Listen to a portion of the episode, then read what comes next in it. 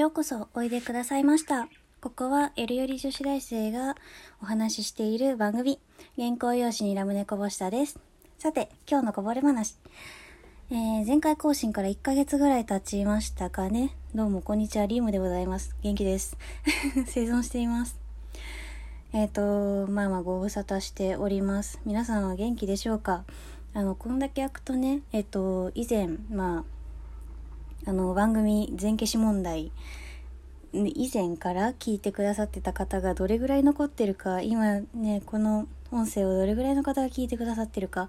ていうのはわからないんですけれど、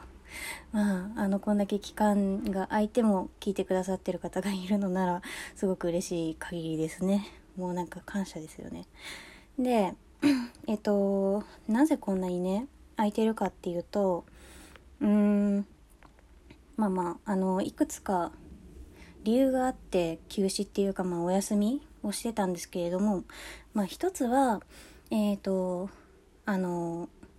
私がそれまで上げてたトークを50本ぐらいあったのかな。その50本ぐらいのトークを全部消すっていう問題がちょっと起きちゃって、まあ、その話については過去のあのトークで話してるのでそっちを聞いてほしいんですけれどもまあそれが結構ね自分の中でも結構こう精神に来るものがあってでうんでまあそれもあって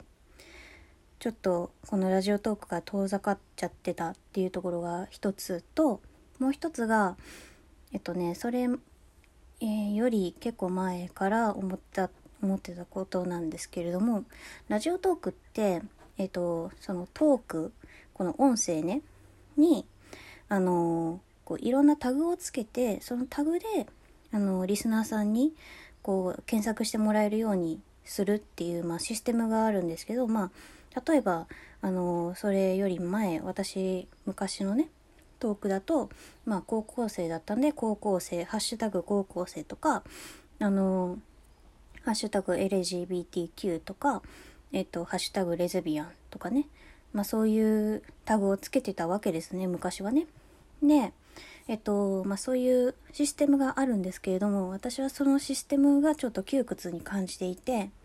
えっと、毎回こうやってトークをして、で、その後に、あの、まあ、音声をもう一回聞き直したり、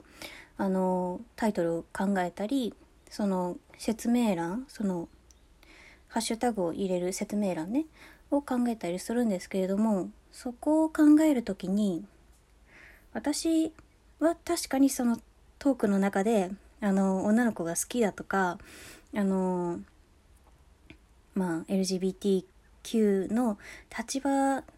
当事者の立場としてこうやって思うなとかねそういう話をしてるけれどもしてるけど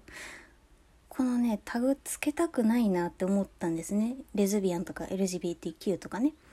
あの確かにそうかもしれない。あの他の人から見たら私はそう見えるだろうしあの社会一般的な言葉を私に当てはめるんだとしたらあのレズビアン LGBTQ っていう言葉が妥当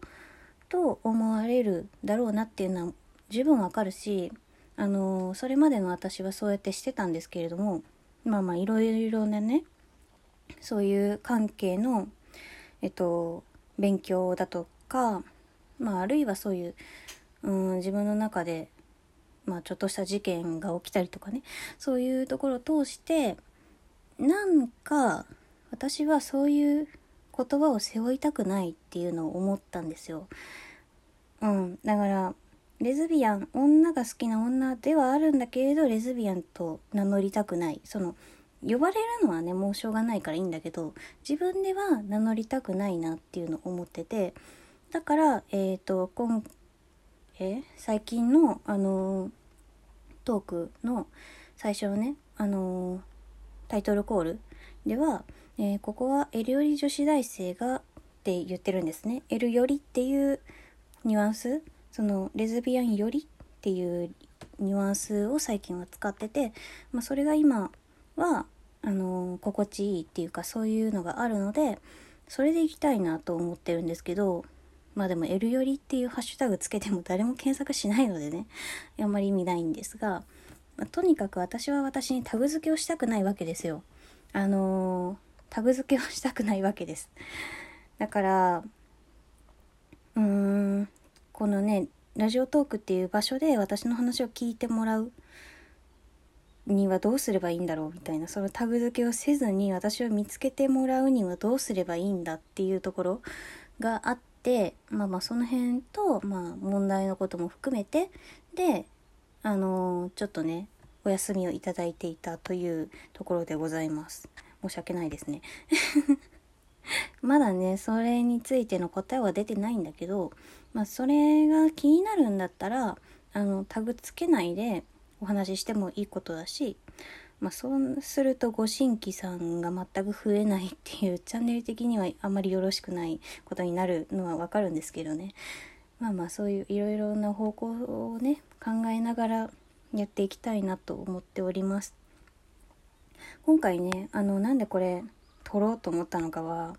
あのある人からすごい熱烈なあのお便りを久しぶりにいただいたことが大きくてそれがねあの熟女忍者さんっていうねあのもう消してしまったトークでねたくさんねあのお便りをいただいていた、まあ、すごいすごいお母さんなんですけど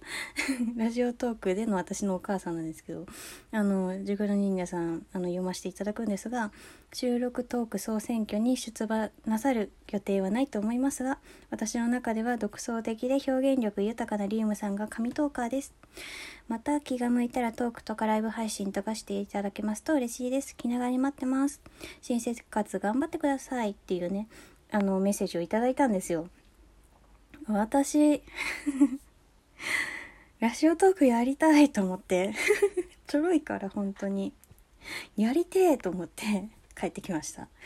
うん、うん。止まっている理由もね、お話ししておいた方がいいかなと思ってね、戻ってきました ちょろいでねえっと今私が何をしているかまあこのねコロナの時代で大学生が何をしているのかというと私の大学は、えっと、全面オンラインになっていて、まあ、緊急事態宣言が明けるまではね全面オンラインになっていて、えっと、毎日パソコンとにらめっこしてあの慣れないキーボードでワードに文字を打ちそれを先生に提出するっていう日々です。マジそれだけなんであの一人暮らししてるのでね一人暮らししてるからマジ人と喋らなくなってしまってであの不要な外出は避けた方がもちろんいいのであの週に2回ぐらいえっと、スーパーにねあの食料買いに行くんですけどそれ以外は本当に家に出ないのであの家から出ないのでうん。あの私の場合人とやっぱり少なくともちょっとちょっとずつぐらいは 喋らないと病むというね結論に至ったので早くね学校が再開してあの対面で授業が開催されてあのまあサークル活動とかねあのいろんなことが人と一緒にできるように早くなっていけばいいなと思っています。うんやみますよ。人とね喋らないと私は病むんだなと思いました。でえっ、ー、とねそんな中ね私が好きなものができましてあの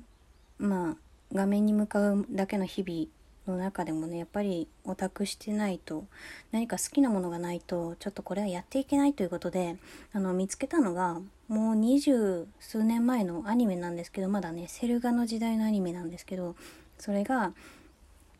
えー、知ってる方もいるかもしれません少女革命ウテナっていうね、えー、監督生原邦彦さんという方なんですが、えー、その方の作品で、えーと、ジェンダーとかそういう私領域の勉強をしてるんですけれどもその視点から見てもすごくあの参考になるためになるあの素敵な作品で、えこの作品についてのトークもやっていきたいなと思っております。めちゃめちゃに好きなんですよね。ちょっとね、それを語るのはまた別の機会にしておきます。で、えっ、ー、と、もう一つ、えー、今日は話題があって、それが、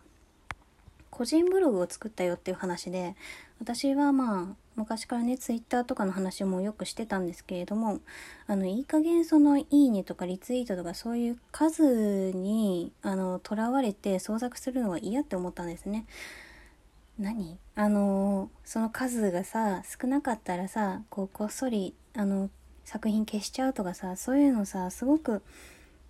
悲しいことだと思うのね、私は。あの、私もそういうの気にしちゃってたし、そういう気にした中ででやってる作品っていうのはあんまり良くないと思ったので、えっと、作品を載せたり、まあ私の日記を書いたりするっていうブログをね、個人ブログを立ち上げました。あの、ブログとかそういうホームページ作成のスキルとか全くないんだけど、今はね、すごい有能でね、えっと、アメーバの方、アメーバアメーバブログとかあるじゃん。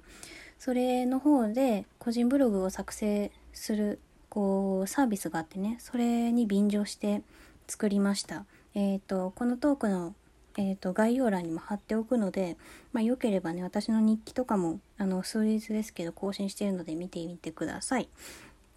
はい。えー、この番組は聞いての感想、質問、メッセージ、相談、リクエストなどは番組概要欄、リアクションボタンの下にあるお手紙ボタン、または、えー、マシュマロからでも受け付けていますし、ツイッターのハッシュタグ、原稿用紙にラムネコブシターでつぶやいていただけると私の目に留まるようになっています。